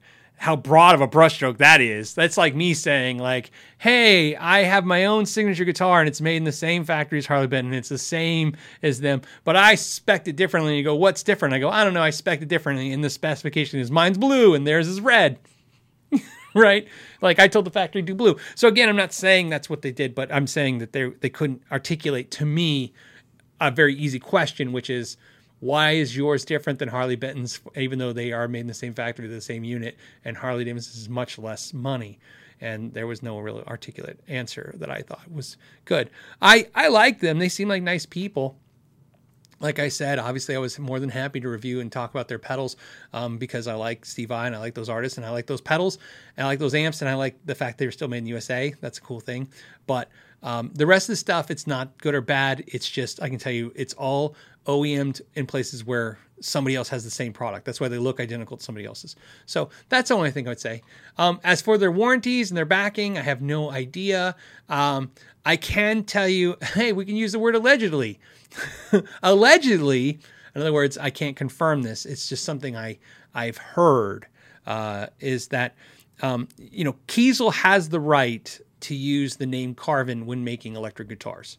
So Kiesel Guitars, which is Jeff Kiesel, and his father, can make a Carvin guitar. They can do that. Okay. Carvin Audio owns all the rights to all of the amplifiers, PA systems, and all that stuff. They do not own any of the rights to the car, to the Kiesel guitars. So I want to be very clear. This is for sure. Carvin Audio and Kiesel guitars are not connected in any way, shape, or form other than by blood. That's it. As, as companies, there is no crossover contamination with the companies. Okay, they are separate. They're held separate. They're ran separate. They don't interact, and they have different agreements. In other words, like I said, Kiesel can make guitars and Carvin guitars as guitars, because and and Carvin Audio can make everything else besides guitars my under that's fact. Here's what I heard. As, as and I, like I said, I can actually almost say it's rumor, but I heard that part of this agreement is is that if, if one of them ever stops, like goes out of business, the other one, I guess, either can or will get uh, ownership of the right to do the other products. So, in other words, if Kiesel was to go bankrupt tomorrow and close, Carvin Audio would then now have the right, if they so wish to, to make Carvin and Kiesel guitars right? Uh, definitely the Carvin guitars. I don't know about Kiesel so much. Now, same thing. I am understanding is it's possible that if Carvin Audio goes out of business, that Kiesel, if they want to, could own the things. Like I said, this is kind of a rumor thing that I kind of, and the reason I even know this rumor is, is because of that reason. The fact they were independently. Remember, you got to understand, I, have worked with both now, and working with both, like you guys, I had questions like, hey, how does this work? And the only thing I can tell you for sure is it got, it was really clear to me that they're not connected. okay, so both of them are very, very clear that they're not connected, and uh, and I believe that to be true through these interactions I've had, but. I think that's what's going on with Carvin Audio. I think Carvin Audio's existence is mostly just so that they can re- retain the prop the rights of Carvin Audio, and that's why they keep it going. I think. I don't know, um, but that being said, I I like the two pedals I used. I could recommend them, and th- the rest of the stuff I have no idea. So. Uh, Pedally, what's up, Pedally? Says for the pedal jar. P.S. We're we're now a two notes dealer. Oh, fantastic! I have a two notes video that I'm almost done with. I think I told you guys about. I'm very excited with. again, kind of like talking about our impulse response talk. This was uh, w- was a cool idea. Two Notes reached out to me, and uh, they knew I'm a huge fan of, uh, you know, obviously of all their products, but of one of their products.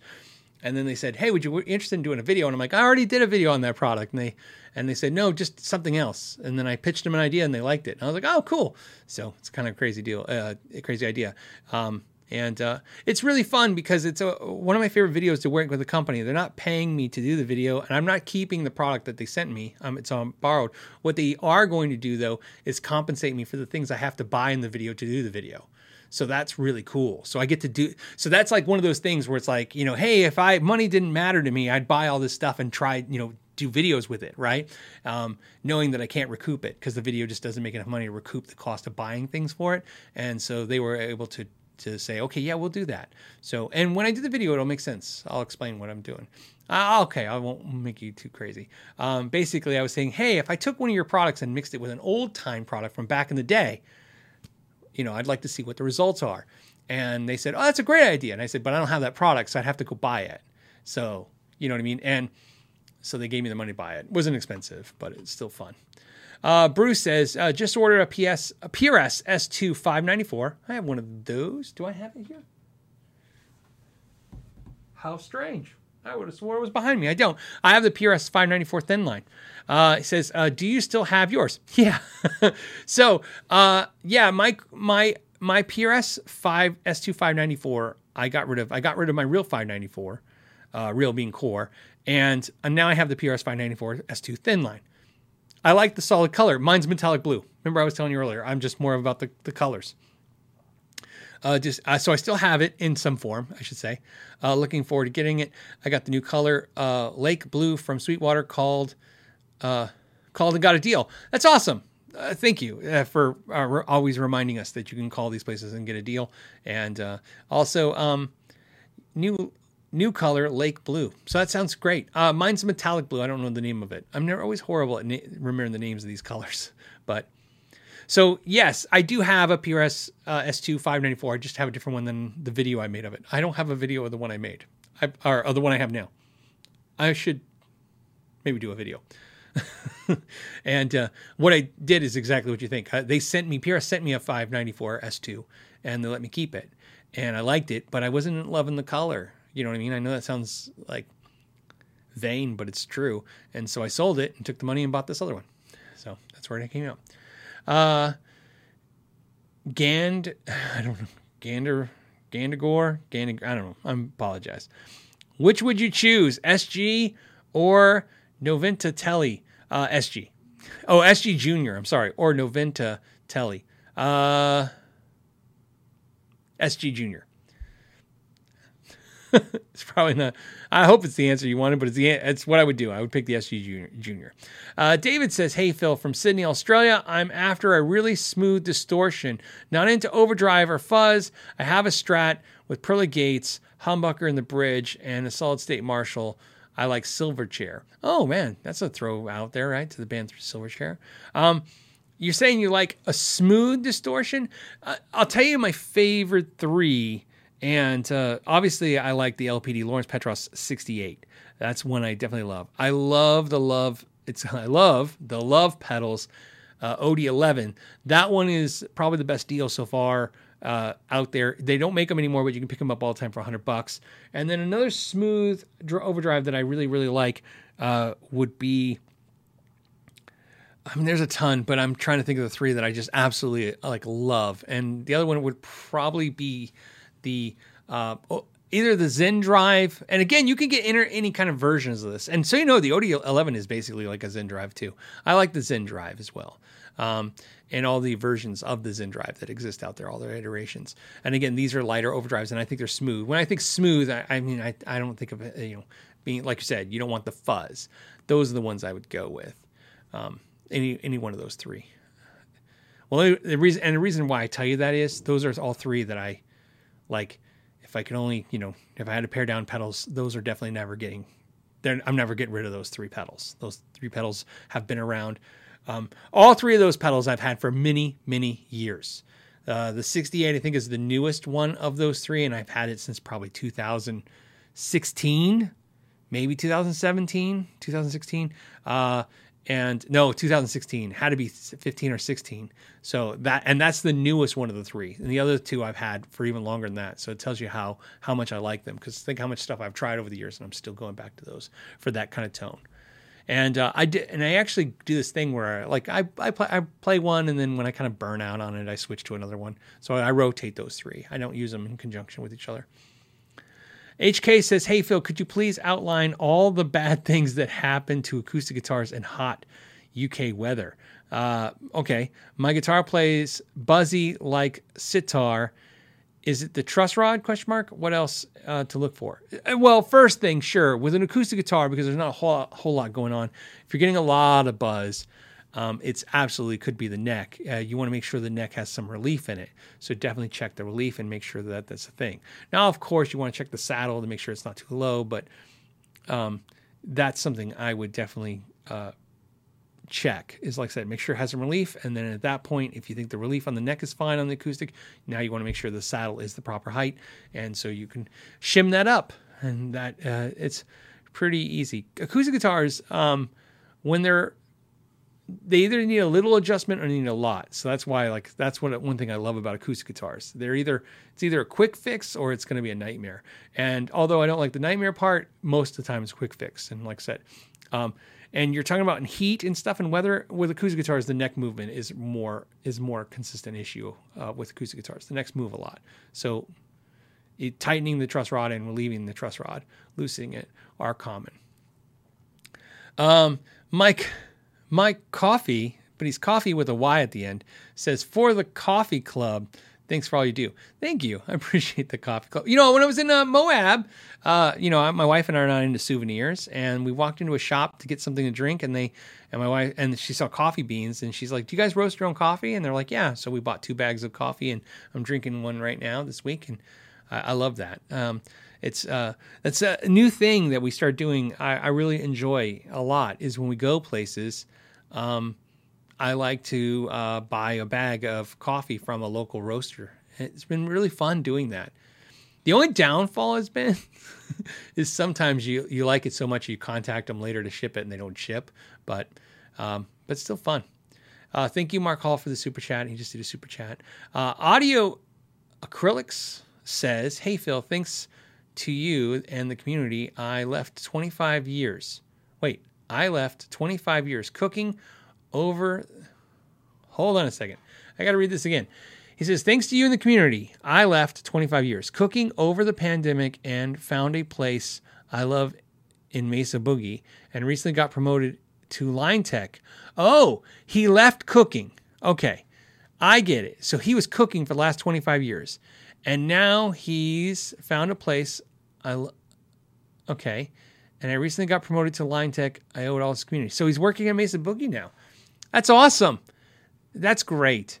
You know, you know what's funny is uh, I know it kind of is kind of hard to, you know, I know you're typing on your phone and I'm reading stuff kind of wacky too. But what I love about that is, um, you know, like I said, I'm a transplant is how I look at it. I I had kind of like I said, I got out of the army and I went down another world of corporate world, and then I came to back to music and I got back into the music and what's funny about this is is I know the reason I'm telling you this. I know it's scary when you change. Like to me, it was a big deal. Like it was like so so scary to go. How am I gonna? How is this gonna be? I I already know what I you know. I've been doing the other thing for a while, and and now what's great is, and I'm I'm, I'm be curious to see how you feel. Like I don't hate my old life. I don't hate the other job. I don't hate the other thing I did. I don't go, oh, this is so great, and the other thing was horrible.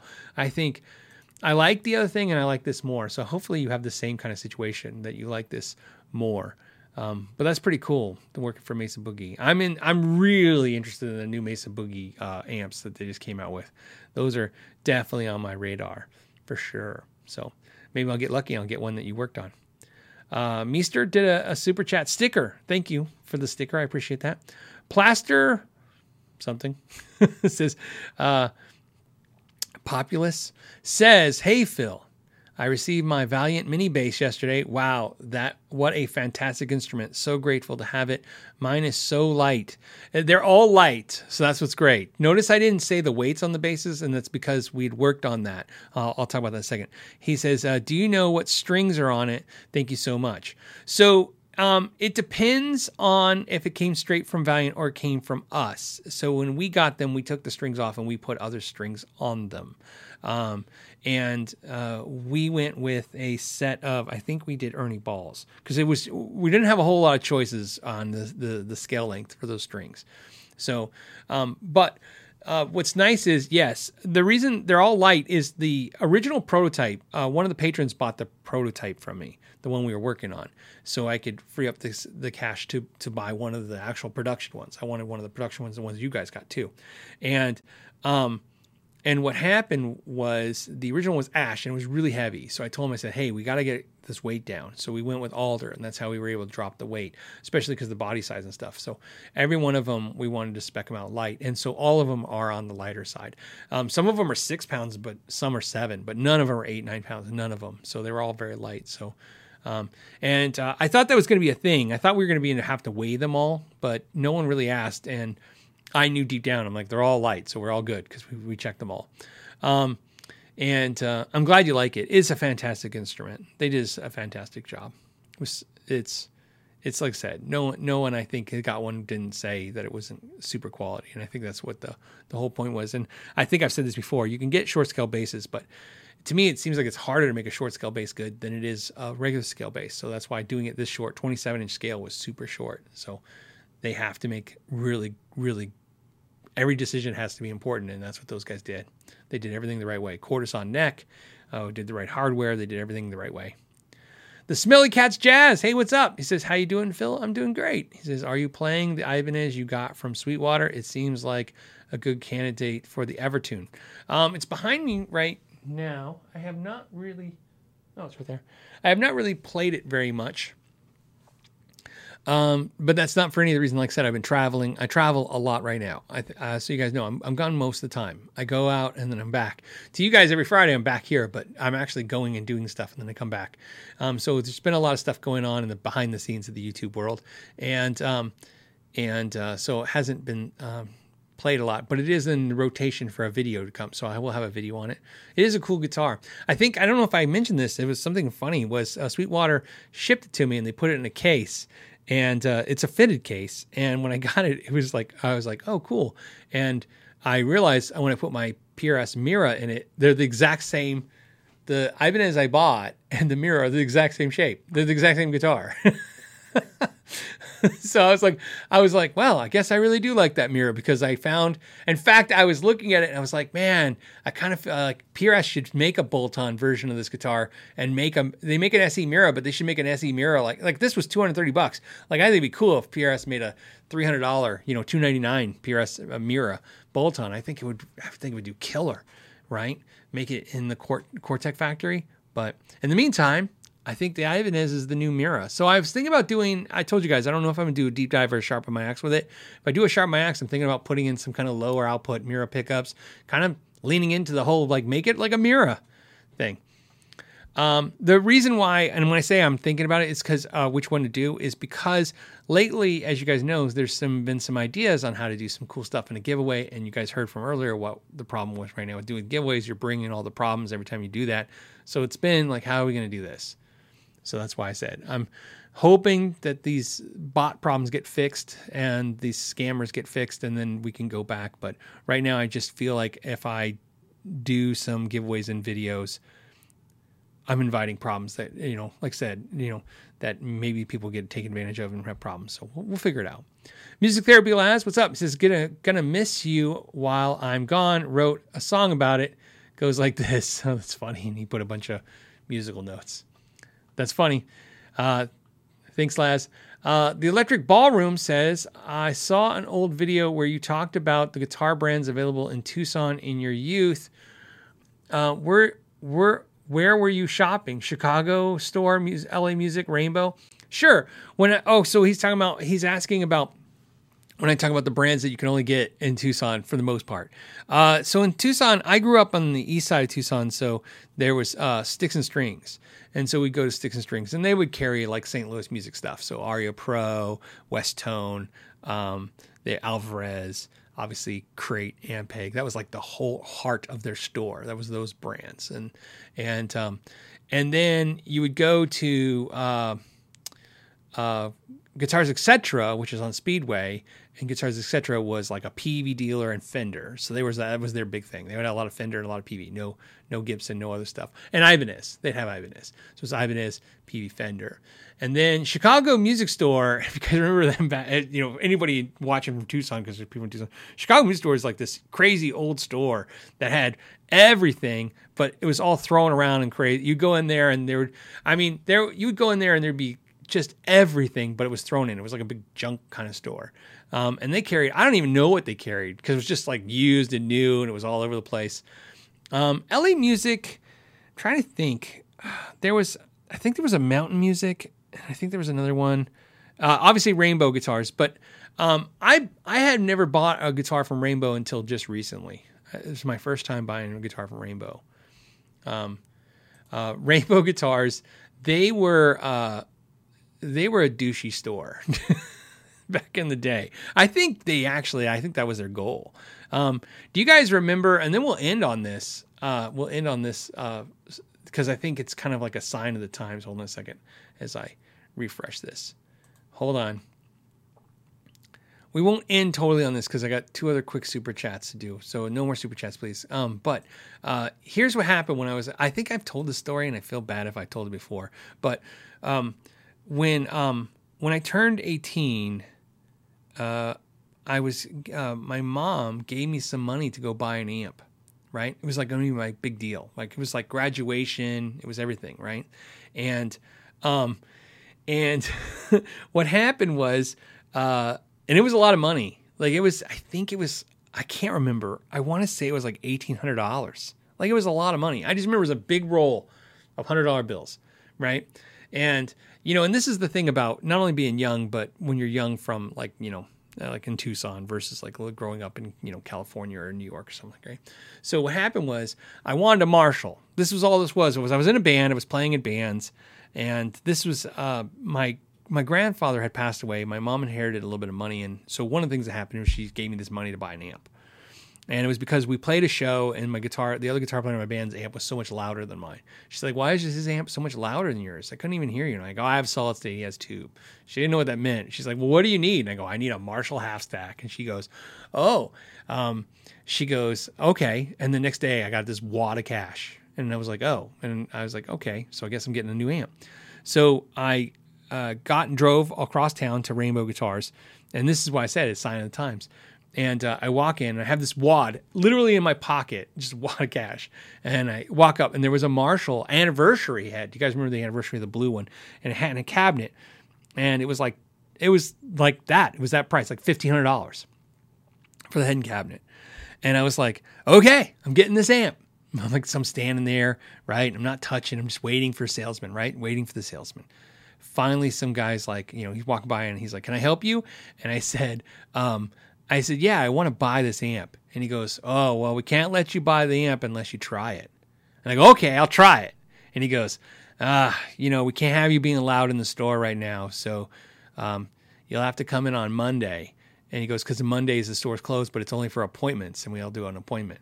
And I said, okay, I'll come in on Monday. And he goes, well, we're really, we're full of appointments, so we can't have you come in. And I'm like, okay. And, you know, I'm 18. I don't know what to do. I'm an idiot. I'm not much different now, but at least I'm around. And so I go, it never occurred to me to just pull out the wad and go, but can I give you this wad of money and take this amp? And uh, so it didn't occur to me. I'm just sitting there with like literally, you know, like $1,800 in my pocket and I go, okay. So he walks away, and I'm like, like, like I said, I don't know why to this day. I guess just young and dumb. I just didn't think like I could just wheel it over to the counter and throw cash. I wasn't going to say no, and I, but at the time I didn't know. So I went and got in my car and I drove back to my side of town because they're on the other side of town. And uh, I went into the other music store, which was Sticks and Strings, and I walked in and they had a crate half stack, of stealth, and they had it for the, it was the same price. And I go, I, I go, hey, I want to buy that half stack, and they're like, okay. and uh, and uh, so I I uh, for the same price, uh, I got two 412 cabinets and a 100 watt stealth head, which is a great amp. A lot of, a lot of guys know the stealth uh, crate is one of the only, one of the few good ones. They made some, and, uh, and, and so that's how I ended up with a crate full stack tube head. And because, and the reason I'm only telling you this story is, is those are the stories that and I've talked about like my first time I took my guitar for repair. Those are the stories that helped me when I decided to open a store. What I was after, I was I was like, man, I just want to be a store, and just like now, I want to be a place where we can talk about gear and there's no pretentiousness, there's no this stuff. I go because it was just a different time back then. You know, the don't touch stuff, which now is like that, but it's I think it's hard for anybody uh, that knows the Guitar Center where you can walk in and just touch everything, or knows the New World where you can order stuff online. To to, to know it was just a different world back then. and some of it still exists now. I've walked into stores now, and there's just, there's some stores across this country. And you walk in, man, they just reek of that old vibe, and um, and uh, yeah, so that's uh, like I said, that was the uh, the only funny. Uh, there's actually more to the story. There's actually more to the story. So fast forward, uh, obviously um, that was 18, right? So fast forward years and years later, and I have the store. I'm at the NAMM show, and my Fender rep and I are talking. We're walking down the hallway at the NAMM show, and we're talking. And the manager of Rainbow, not the owner, uh, the owner, uh, the manager, he's there. And then my rep goes, "Hey Phil, do you know?" Do you know uh, this guy? And I didn't know him. He goes, oh, he's the manager at Rainbow Guitars. And I said, oh, yeah. And he goes, and then he goes, Phil, like, because he doesn't know. The rep goes, Phil used to live in Tucson when he was a kid. He probably went to your store all the time. And I said, he's like, oh, yeah? And I go, yeah. And uh, he goes, oh, so you know our store? And I said, yeah, I tried to buy a Marshall once with a uh, cash and you guys didn't want to sell it to me. And he goes, that sounded like us. and then we all laughed. And then he basically told me, yeah, we were kind of jerky back in the day. so I'm like, great, great. That's so I, I like like I said, I felt a little better. Like, okay, at least they knew it because I never knew to this day. I'm like, I just don't know why they were acting that way. Obviously, I know better now. They didn't, they didn't think I had the money to buy the amp. That's what they were doing. They were just basically trying to get me to leave because they didn't think I had the money. So, but little do they know, you should always look at the big bulge in somebody's pocket and maybe there's cash there. On that note, I'm gonna let you guys go. Thank you so much for hanging out with me this Friday. As always, it's it's a highlight of the week for all of, for me, for all of us. Hopefully, I can say for all of you. No, for all of us. Uh, and uh, I will see you guys next Friday at three o'clock. Look for the videos between the next week. Hopefully, uh, I'll get contacted and the winner will get this pedal. Otherwise, we'll give it away next week. But I think he'll contact me. And uh, as always, uh, thanks for your, so much for your time. Until next time, know your gear.